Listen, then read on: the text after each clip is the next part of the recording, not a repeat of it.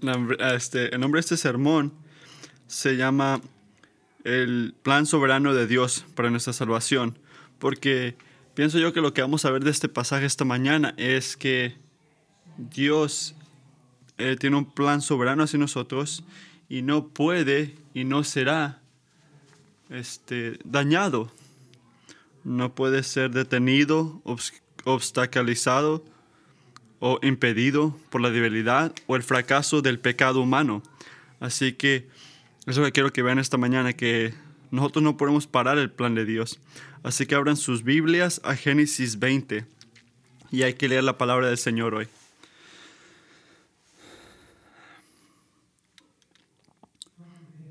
Abraham partió desde allí en dirección a la región de Negev y se quedó a vivir entre, entre Cades y Sur mientras vivía en Querer. Abraham decía que Sara, su esposa, era su hermana. Entonces Abimelech, rey de Querer, mandó a llamar a Sara y la tomó por esposa. Pero ella, pero aquella noche Dios se le apareció a Abimelech en sueño y le dijo, puedes darte por muerto a causa de la mujer que has tomado, porque ella es casada. Pero como Abimelech todavía no se había acostado con ella, le contestó, Señor, ¿acaso vas a matar a un inocente? Como Abraham me dijo que ella era su hermana y ella me lo confirmó, yo hice todo esto de buena fe y sin mala intención. Si ya, si ya sé, sí, ya sé que has hecho todo esto con buena fe, le respondió Dios en sus sueños. Por eso no te permití tocarla, para que no pecaras contra mí. Pero ahora devuelve esa mujer a su esposo, porque él es profeta y va a interceder por ti para que, para que vivas. Si lo haces, ten por seguro que morirás junto con todos, tus, con todos los tuyos. En la madrugada del día siguiente, Abimelech se levantó y llamó, a todos sus sirvientes, a servidores, para contarles el detalle de lo que había ocurrido. Y un gran amor se apoderó de ellos. Entonces Abimelech llamó a Abraham y le reclamó, ¿qué nos has hecho? ¿En qué te he ofendido? ¿Qué has qué has- ¿Por qué has traído ah, un pecado tan grande sobre mí y sobre mi reino? Lo que me has hecho no tiene nombre. ¿Qué pretendías conseguir con todo esto? Al, al reclamo de Abimelech, Abraham contestó, yo pensé que en ese lugar no temían al Señor y que, y que por causa de mi esposa me matarían, pero en realidad ella es mi hermana, porque es hija de mi padre, aunque no, aunque no de mi madre, y además es mi esposa. Cuando Dios me mandó, me mandó dejar la casa de mi padre y andar errante, yo le dije a mi esposa, te pido que me hagas un favor, donde quiera que vayamos, di siempre que soy tu hermano. Abimelech entonces ah, tomó entonces ovejas, vacas, esclavos y esclavas y se los regaló a Abraham. Al mismo tiempo le devolvió a Sara, su esposa, y le dijo, mira, ahí está todo mi territorio, quédate a vivir donde mejor te parezca. A Sara, le dijo, le he dado a tu hermano mil mo- monedas de plata que servirán de compensación por todo lo que ha pasado. Así quedarás vindicada ante todos los que están contigo. Entonces Abraham oró a Dios, y Dios sanó a Abimelech y permitió que su esposa y sus, y sus siervas volvieran a tener hijos. Porque a causa de lo que ocurrió con Sara, la esposa de Abraham, el Señor había hecho que todas las mujeres en la casa de Abimelech quedaran estériles.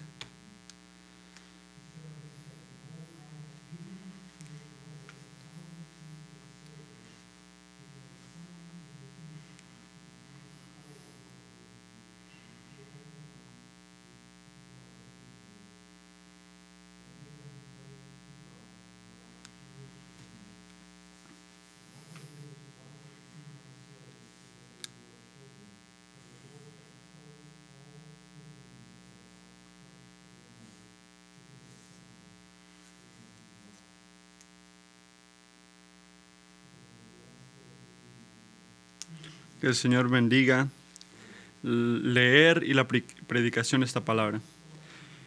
El versículo empieza donde vemos que Abraham está en su camino en su, del territorio de Negev y vivió entre Kedes y Sur. Y también estaba en Querer. Hay tres preguntas que me llegaron inmediatamente mientras estaba leyendo esto. ¿Dónde está ahí y por qué fue de un lugar al otro y por qué siguió ahí. Así que para contestar esas preguntas tenemos que regresar en Génesis, el último lugar donde vimos a Abraham, el lugar donde, donde vino, se puede ver en el capítulo 19. Y si puedes ver el versículo 27 de 19, 27 y 28, dice, y Abraham fue en la mañanita al lugar donde estaba enfrente del Señor y miró a, a y Gomorra y toda la tierra del lugar y miró y, y había este humo saliendo de todas esas áreas. Así que el último lugar que vimos a Abraham fue donde estaba por esa, ese humo, donde le apareció el Señor en el capítulo 18 que miró como el Señor destruyó a Sodom y Gomorra. Así que hay una gente que dicen que la razón por la cual Abraham vino de ese lugar es porque él temía y vio a Dios destruir las ciudades. Y aunque hay una verdad a eso, no creo que es toda la respuesta. En serio creo que la respuesta a esa pregunta, ¿por qué Abraham fue de ahí y por qué se fue a otro lugar? No es solamente porque, o no nada más, por el temor, sino porque él fue guiado por el Espíritu de Dios. ¿Recuerdas cuando el Señor le llamó a Abraham en Génesis 12, versículo 1? El Señor le dijo a Abraham, ve de tu lugar, de, tu lugar donde, la casa de tu padre, y vete a la tierra que yo te voy a enseñar. miramos el, capítulo, el versículo 4 que Abraham fue como el Señor le había dicho. Abraham se movió, se movió porque Dios le dijo que lo haga y él fue de un lugar a otro porque él obedeció el llamado del Señor. La luz que yo te voy a enseñar, el lugar que yo te voy a enseñar. Y, y Abraham fue como el Señor le dijo. Así que yo pienso, yo creo que Abraham fue de un lugar a otro porque Dios lo estaba guiando muy soberanamente. Yo creo que es importante saber eso, porque el resto de este capítulo es un poquito confuso. ¿Qué está pasando aquí? Hace pensar. Pero creo que es bueno saber que esto ocurre o ocurrió en, la, en el plan soberano que Dios tenía para Abraham. No nada más se mudó porque tenía temor o porque quiso. El Señor lo guió y lo llevó a donde estaba. Así que miramos este hombre de fe, este hombre que está yendo hacia, hacia donde el Señor lo llevó. Y si eres como yo, esperarías, como yo, ver un hombre firme, un hombre que está firme al llamado de Dios, que hace todo lo que Dios quiere, que vive una vida pura completamente, este, y que es ejemplo a todas las naciones que es hijo de Dios. Así que nos confunde cuando vemos que Él se cae una y otra vez a un pecado familiar. Y Abraham otra vez mintió sobre quién era Sara diciendo que ella es mi hermana.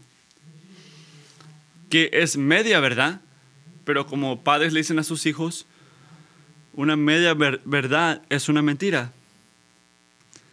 Y Abraham mintió otra vez. La primera vez mintió diciendo que su hermana, cuando mintió a Pharaoh en el capítulo 12 de Génesis, Abraham y Sara, y Sara fueron a Egipto y hizo exactamente lo mismo de temor este, mintió otra vez y esa vez Pharaoh tomó a Sara y la llevó a su casa. Y el resultado de eso fue que el Señor este, hizo a Pharaoh batallar mucho y a su casa porque Sara estuvo con él, estuvo ahí. Porque era la esposa de Abraham.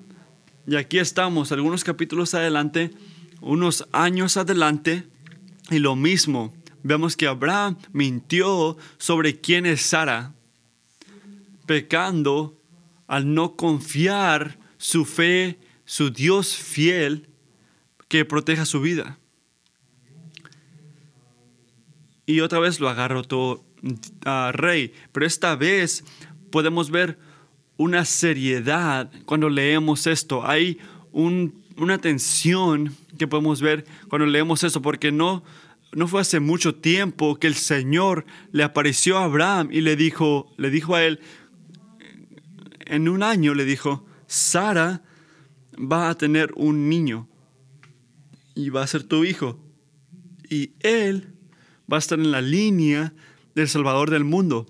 La semilla de Abraham llegó, de ahí llegó Cristo. Así que dejar que este rey agarre su esposa después de que Dios le prometió que en un año él iba a tener un hijo, es como, es una manera que enseña lo poco que confía en el Señor. Y tiene la oportunidad de dañar el plan de Dios. Dios tiene un plan soberano por la semilla de Abraham, pero él está arruinando esto. Pero esta es la noticia bonita de todo esto. El plan de Dios de, salvación no va a ser dañado, ni dañado, ni, ni, fracasará por el pecado humano, ni siquiera el de Abraham, porque Dios hizo una, un compromiso con Abraham. Y Dios lo honra y lo recuerda cuando Él hace algo así, aunque Abraham se lo olvide, aunque a ti se te olvide. Eso es lo que Dios dijo de sí mismo cuando habló con Moisés en Génesis 15. Perdón, Génesis 9, versículo 15, le dijo a Moisés, yo recordaré mis promesas, mi compromiso que está entre tú y yo Así que Dios enseñó en ese momento quién es Él. Él dijo, yo soy un Dios que mantiene sus promesas.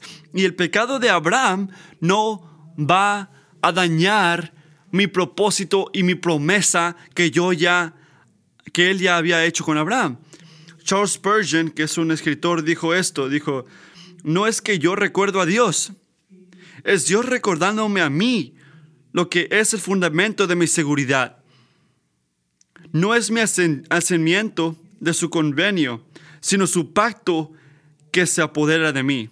Así que es Dios que mantiene esa firmeza. Y por eso vemos esta mañana esto. Abraham no se está agarrando a la, promesa de Dios, no está creyendo lo que Dios le había dicho. Pero la promesa de Dios es firme y lo está agarrando a él, manteniéndolo. Abimelech era el rey de Gerar un lugar donde Abraham dijo que no había temor de Dios. Eso dijo Abraham, que no había temor de Dios. Y aunque había un tipo de indicación que este rey temía a Dios, no habla muy explícitamente de eso, pero sí vemos que es un hombre de integridad y por razones conocidas solo al Señor, solo a Dios, él decidió que iba a usar a Abimelech y incluir este escenario para demostrar que Él es un Dios soberano, para protegerla a ella y proteger el, la promesa que le había hecho a Abraham, y para este, proteger este plan soberano de salvación que tenemos en la semilla de Abraham. Así que vemos el versículo 3 que Dios se le apareció a Abimelech y le dijo,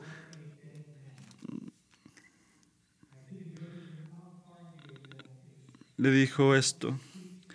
Pero aquella noche Dios se le apareció a Abimelech en sueño y le dijo, puedes darte por muerto. Le dijo, tú eres muerto ya, que ya no llegarás a otro día. Que Él va a agarrar tu atención.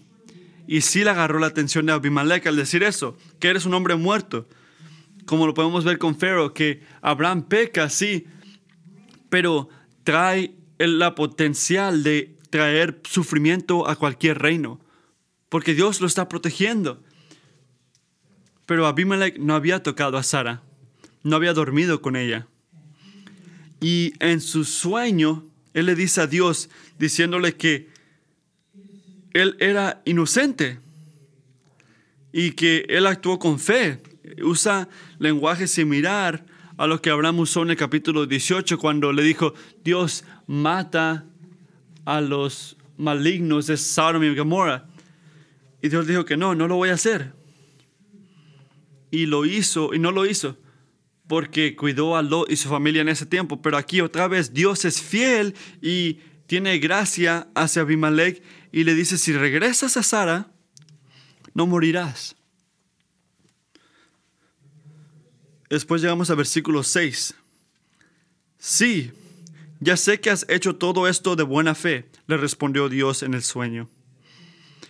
Por eso no te permití tocarla.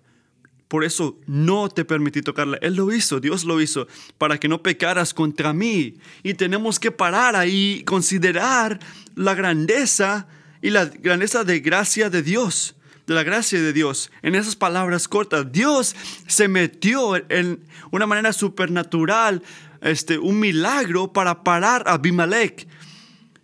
Y un Dios, este rey increíble, de dormir con esta mujer, que, que, era para él a ese momento. No había ninguna persona en este mundo que le podía decir a este hombre, decirle, hey, no la toques, porque no hubiera escuchado. Pero Dios no dejó que esto ocurra, no dejó que la toque, no dejó que peca, que peque. Dios se metió en esa situación en una manera milagrosa. Y no debemos de dejar que eso nos sobrepase mientras lo leemos. Porque cuando Dios se mete en nuestras vidas, cuando Él cambia tu camino, cuando Él quebra tu corazón y quiere enseñarte tu pecado, o y nos mantiene sin pecar a veces contra Él, es una gracia que recibimos. Yo me pregunto si notamos eso del día tras día, una y otra vez, las veces que Dios nos está protegiendo, cómo se está metiendo en nuestras vidas para salvarnos de pecar, cuántas veces nos ha liberado de un pecado, cuántas veces nos proteja contra, eh, contra otra gente que pegue contra nosotros. Él es un Dios que se mete en nuestras vidas para protegernos. Y es increíble. Recuerdan este Proverbios 21.1. En las manos del Señor, el corazón del rey es como un río. Sigue el curso que el Señor le ha este, trazado. Y eso es exactamente lo que vemos aquí. Aunque el rey de Abimelech, tenía la autoridad de hacer todo, de, de dormir con Sara, hacer lo que él quería, aunque tenía esa autoridad, sus acciones con ella, ella siendo una mujer que está en pacto con Dios, con Abraham, no hizo nada. Él la podía tomar, pero Dios la protegió y lo protegió a él. No la tocó a Sara, no porque él era bueno, porque no quiso o, o, algo así. Tienes que entender esto, que no se le pegó a Sara porque el rey soberano del cielo lo detuvo de que la toque a ella. ¿Me entiendes? Si, si Sara hubiera dormido con este rey y al rato hubiera estado embarazada, de repente era hasta de Abraham, el hijo. Pero hubiera habido un tipo de discusión al hablar de quién es el padre de este hijo, diría la gente. Hubiera sido un problema cuando hablemos de la línea de donde viene nuestro Salvador. Así que Dios, en su sabiduría y su fuerza, se metió en la situación y paró a este rey de que durmiera con Sara de una manera increíble. Dios se metió en la situación porque su plan soberano de salvación no iba a ser parado por las acciones de este rey. El Señor cuidó su vida. Así que Dios le dijo a Abimelech, regresa Sara a Abraham. Abimelech no podía, no podía esperarse con su obediencia y se levantó temprano, le llamó a sus sirvientes y les dijo la historia. Después le habló a Abraham. No perdió tiempo al hacer esto, como Dios le dijo que no pierda tiempo. Y aunque él le dijo algo a Abraham, ¿qué estás haciendo? le dijo. ¿Cómo he pecado contra ti que tú has traído un pecado tan grande a mi reino? Y aunque lo único que recibió fue una excusa, oh, en serio es mi hermana, dijo Abraham. No respondió bien Abraham, no, no pidió ni perdón. Pero de todos modos, Abimelech le dio ganado y sirvientes y se lo dio a Abraham y le regresó, regresó a Sara con tú y mil este, pedazos de, de, de oro y más. Como Pharaoh que nada más lo retiró de su casa, Abimelech respondió, ten, toma lo que tú quieras, quédate donde tú quieras, mi tierra es tuya. Es increíble ver que después de que Abraham mintió, le mintió y casi causó que hubiera destrucción en su casa y en, su, en su reino, el favor de Dios todavía está protegiendo a Abraham. Y al final del capítulo podemos ver que, que Abraham ora para que Abimelech y que Dios curó a Abimelech y también a su esposa y a sus sirvientes porque el Señor las había hecho estéril. Dios tiene, tiene una promesa con Abraham, tenía una promesa con Abraham que casi mató a Abimelech, que casi terminó todo. De, de misma manera era es, la manera que Dios nos dio vida al usar a Abraham y a Sara. Este, porque era la semilla de, Cristo, de donde vino Cristo. Así que nos tenemos que preguntar, este, ¿Abraham fue restaurado por Dios porque él era alguien imperfecto y que sin pecado? No. Era por, Dios usó a Abraham porque en su plan Dios escogió a Abraham para que sea su representativo, su profeta, su persona elegida para cargar la, este, la línea de Cristo. No lo hizo porque lo merecía Abraham. Era porque Dios escogió eso. Si lo piensas, este versículo es increíble y es noticias buenas para todos nosotros es buena noticia para cada uno de nosotros porque servimos a un Dios que no cambia. Y porque servimos a un Dios que no cambia y que vemos lo que vemos aquí, entendemos que las verdades que vemos en este versículo este, te puede aplicar a tu vida también. Así que quiero pasar un tiempo enfocándome en este, tres diferentes cosas de este versículo para nosotros, para, para aplicarlo a tu vida. Hay más, pero escogí tres. Quiero empezar a decir esto. Abraham fue llamado por Dios. Abraham fue llamado por Dios. Así que vemos a Génesis 12 ahorita, donde el Señor le dijo a Abraham, ve de tu lugar y de tu reino y ve a la tierra donde yo te voy a enseñar. Así que fue llamado por Dios. Vemos que Dios eligió, a Abraham que lo siga y que les, este, para poder cumplir su propósito. Y si preguntamos, no podemos responder por qué escogió a Abraham. No fue escogido porque era de una familia riquísima o buenísima. No fue elegido porque él enseñaba que era virtuoso en toda manera. No fue elegido porque no tenía pecado ante Dios. No fue elegido porque lo que tú quieras, llenas eso con lo que tú... No fue elegido por nada de él mismo. Abraham fue elegido por Dios porque Dios decidió hacerlo. Y punto. Es difícil entender eso a veces.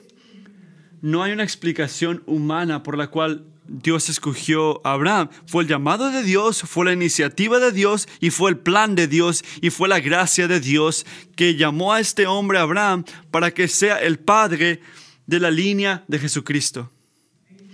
Y Abraham no puede decir como Pablo en 1 de Corintios 15 dice, pero por la gracia de Dios soy, soy lo que soy.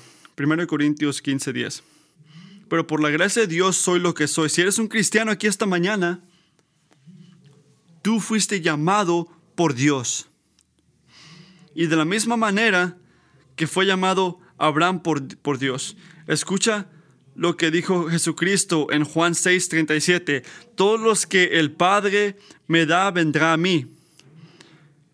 Todos los que el Padre me da, me da vendrán a mí. Si tú eres cristiano, si tú has venido a Cristo, significa que tú te has arrepentido de tus pecados, te has dado vuelta de tu manera pecaminosa, has puesto tu esperanza en el trabajo completo de Jesucristo y vives día tras día para su gloria, es solo porque y únicamente porque fuiste llamado por Dios, fuiste llamado por Dios el Padre y dado al Hijo, como dijo Juan en Juan 6:37. Ah, Pablo, no fuiste llamado porque eres una familia buena, porque eres una persona tan increíble, porque no tienes pecado en tu vida y que Dios te mira como una persona perfecta. No. Fuiste llamado por Dios porque Dios tuvo soberanía hacia ti y te eligió a ti. Es una cosa increíble, un, un misterio si lo piensas tanto, que gente pecaminosa, que gente batalla pero que Dios los elige. Mi mamá era una de ellos. No entendía eso, creyendo que era su decisión lo que los trajo a Dios. Como que ellos pueden elegir a Dios. Y yo voy a dejar que A.W. Pink contesta esto. Eso es un escritor, otro escritor, que se llama A.W. Pink. Dijo, este, la soberanía de Dios, dices, pero llegó el momento en que estaba dispuesto, dijiste tú. Dispuesto a recibir a Cristo como mi Salvador. Y él dice, cierto, pero fue el Señor quien te hizo querer. Si tú eres cristiano aquí esta mañana, tienes que saber esto, que fue porque Dios, por razones desconocidas hacia nosotros, puso su afección hacia ti y te llamó a sí mismo, igual como llamó a Abraham a sí mismo. Si estás aquí esta mañana y no eres cristiano, en primer lugar quiero pensar que todos lo son. Quiero hablar contigo un segundo. Escucha, Dios está llamándote esta mañana. Este es tu llamado. Dios te está llamando. No estás aquí solo porque quisiste venir, porque te invitó un amigo, porque tus padres te forzaron a venir de repente. Vamos a la iglesia, te han de haber dicho. La razón por la cual estás aquí es señal de que Dios está moviéndose en ti y está interesado en ti. Jesucristo vino del cielo con un propósito y nos dice cuál era ese propósito. Y lo ves en Lucas 5, 32. No he venido para llamar a los virtuosos perfectos, pero a los pecadores, para que sean, para que pidan perdón por sus pecados. Si tú no eres cristiano esta mañana, escucha la palabra de Dios, que Dios te está llamando aquí esta mañana. Jesucristo te está llamando ahorita para que te arrepientas y Él puede hacerlo y lo va a hacer porque Él ha pagado por tu vida. En esa cruz, Él tomó todo tu pecado, tomó todo tu culpa, tomó todo tu sufrimiento que te iba a caer a ti, para que todo lo que tengas que hacer es responder arrepentirte de tu pecado, pedir perdón y darle vuelta a tu vida pecaminosa y seguirlo. Yo he estado orando por ustedes mientras preparé este mensaje. Oro que el Padre te ayude para que puedas responder a su llamado. No te resistas. No resistas más. No te tomes más tiempo. Si sabes que te estoy hablando a ti, arrepiéntete ahorita. Arrepiéntete ahorita porque eres un hijo o hija del Dios Todopoderoso. Nunca puedes ni podrás tomar otra decisión más seria que esta, que la decisión de seguir y responder al llamado de Dios. Y puede escuchar, puede escuchar este, la gente que quiere pelear conmigo sobre esto. No, no, no, no, no soy lo suficientemente bueno. No, no sé lo firme que estoy en mi, en mi fe o, la vida pecaminosa. Tú no sabes cómo está mi vida, es decir. Dios no se interesaría en alguien como yo. Escucha, Dios es fiel y Él es justo y Él ama. Y si tú vienes a Él para arrepentirte, Él nunca, nunca te va a tirar al lado.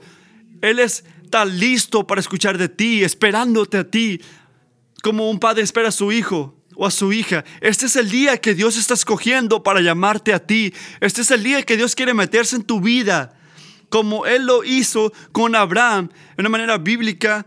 Así que te digo, no dejes que esta oportunidad se pase. Confía en Dios, que perdone tus pecados porque Él lo hará.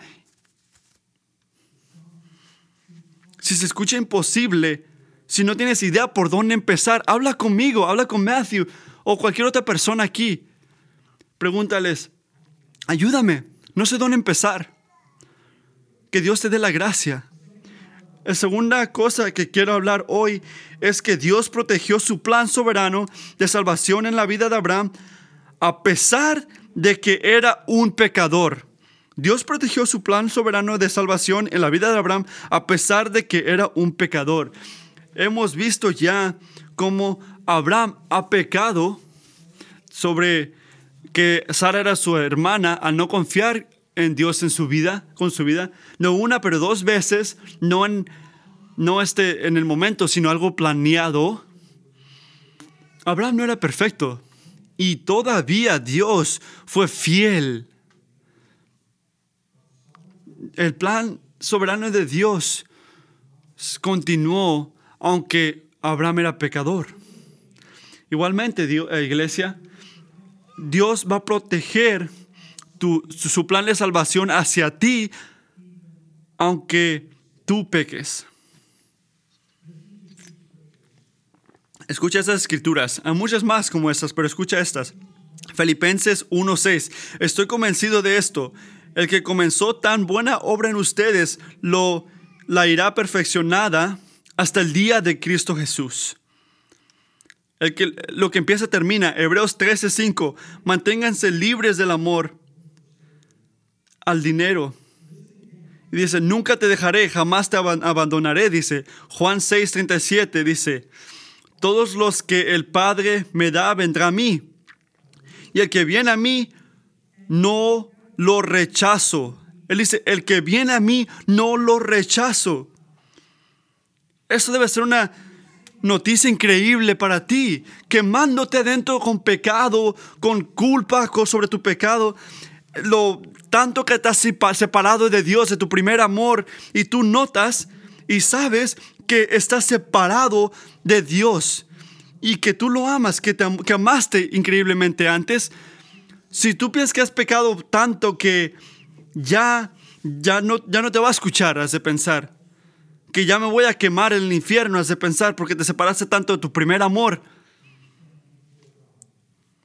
Escucha lo que Dios te quiere decir.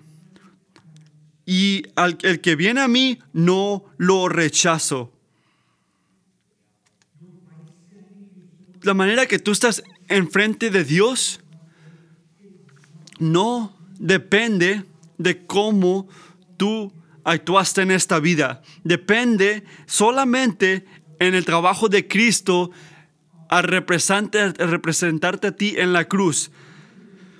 Este otro escritor que se llama Spurgeon dice, mi mirada hacia Jesús me trae alegría y paz, pero es Dios mirando a Jesús lo que asegura mi salvación. Mi mirada hacia Jesús, hacia Jesús me trae alegría y paz, pero es Dios mirando a Jesús lo que asegura mi salvación. Y Dios es fiel. Así que sí, esto trae la pregunta, Josh, ¿estás diciendo que yo, que yo puedo vivir como yo quiero y hacer lo que yo quiero porque mi salvación está asegurada? ¿Yo puedo hacer lo que yo quiera entonces? Voy a dejar que Pablo te conteste. Romanos 6, versículo 1. Entonces, ¿qué decimos? Hay que continuar pecando para que la gracia este, sea más. Yo tengo tres palabras para ti, dice. No lo hagas. Claro que no.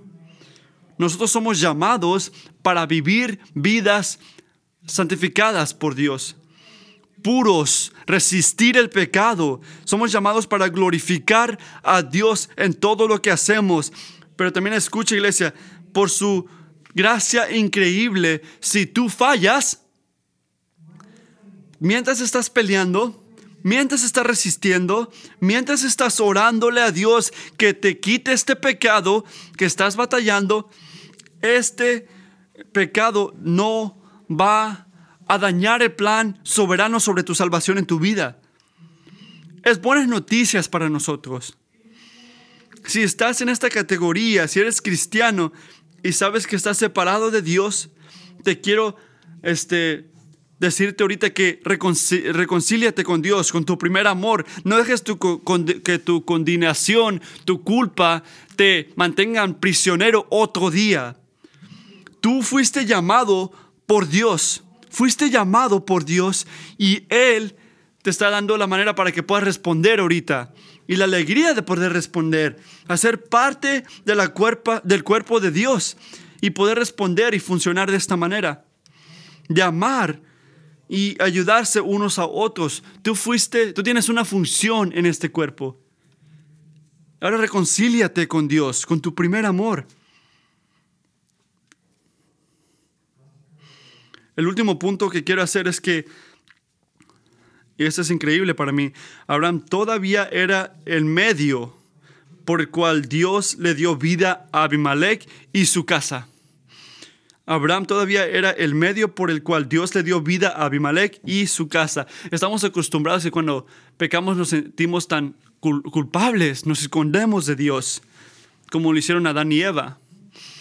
Pero Dios escogió a Abraham y le dijo, te voy a usar a ti, aunque pecaste contra mí este rey, te voy a usar a ti para traerle vida a este rey y su casa. La cosa que hay que ver aquí es esto, iglesia. Igual como Abraham, nosotros todavía ahorita somos la manera por la cual Dios le da vida a un corazón muerto. Segundo de Corintios 5 dice, entonces nosotros somos embajadores para Cristo, de Cristo. Dios hizo que nosotros estemos aquí para poder hablar de Él. Nosotros como la iglesia, pecadores aunque somos, todavía somos llamados a ser los intercesores y los embajadores por los cuales Dios, el Dios increíble que tenemos, se enseña a un mundo muerto, a gente muerta. Tú aquí sentado estás llamado a hacer esto. No tienes el derecho de sentarte, relajarte y ver el show. No tienes la habilidad o el derecho de tener una actitud de, bueno, mi futuro está garantizado, yo me siento cómodo aquí, me voy a relajar y ver cómo va todo. Pablo te diría a ti, entonces, no, no se puede hacer eso, claro que no. Tú fuiste llamado, tú fuiste llamado para que seas sal y luz a este mundo, a este mundo muerto alrededor de ti. Tú fuiste llamado para ser discípulo, fuiste llamado para ser discípulos. Fuiste llamado para ayudarnos unos a otros. Tenemos esta este privilegio y responsabilidad de predicar el Evangelio de Jesucristo a un mundo muerto y que muere más cada día y para llamar a hombres y a mujeres para que tengan arrepentimiento.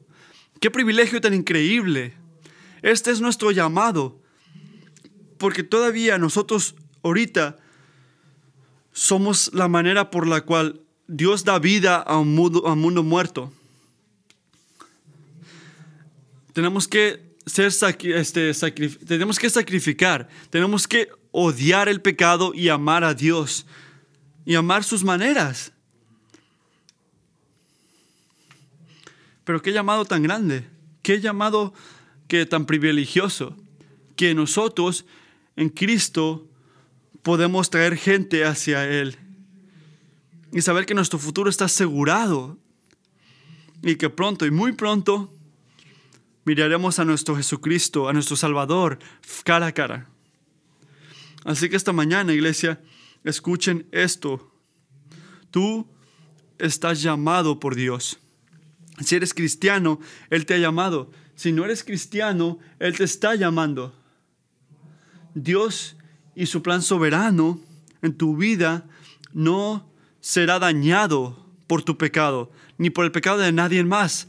Tú estás salvo y asegurado en las manos de Dios. Y tú eres la manera por la cual Dios da vida a un mundo muerto que Dios haga eso en ti, haga eso en nosotros, que podamos decir, sí Señor, yo quiero ser tu embajador, yo quiero agarrar tu palabra a un mundo muerto y quiero hablar de tus excelencias, Señor. Que pueda hacer eso por cada uno de nosotros. Amén. Oren conmigo, por favor. Padre, te agradecemos esta mañana que podemos ver tu palabra, ver un versículo, unos versículos que se miran tan raros para nosotros, que dejas que ocurran estas cosas y después ver lo increíble que tú eres, para poder darnos ejemplos como estos en tu palabra, para dejarnos saber que, que hace años tú ya habías planificado hablar con nosotros esta mañana. Padre, te agradezco que, que fuimos llamados por ti. Te agradezco que aunque no entendemos, aunque no tenemos la virtud todavía, la actitud santificada todavía, que tú nos llamaste a ti mismo y que tú nos amaste antes de amarte. Gracias, Padre, por cada uno de nosotros aquí ahorita que es cristiano, que podemos saber que, que tu plan soberano de salvación para nosotros no, no será dañado, no será terminado por nosotros, por nuestro pecado. Y te pido que nos ayudes a vivir virtuosamente, vidas que no tienen pecado, para que puedas meterte en nuestras vidas, pero sobre todo, Padre, que podamos saber que nuestra salvación está basada en ti, solamente en ti. Está basada en tu trabajo perfecto en Jesucristo, en esa cruz, a representarnos a nosotros. Y Padre, te pido que nos ayudes a poder conocer y saber que somos tus embajadores en este mundo, que podemos tomar ese llamado serio, que no nos sentemos y esperemos que otros hagan, pero que nosotros seamos la acción de esta iglesia. Que ayuda a la gente a su alrededor, este, en nuestras escuelas, en nuestro trabajo, en el gimnasio, donde sea que estemos. Y te pido que podamos ayudarles en lo que podamos, Señor, y que sepan que el Dios del universo quiere una relación con ellos, Señor. Te pido, Señor, que puedas tomar la verdad de este mensaje y aplicarlo en nuestras vidas, que no nada más escuchemos, pero que apliquemos lo que escuchemos, Señor. En tu nombre oramos. Amén.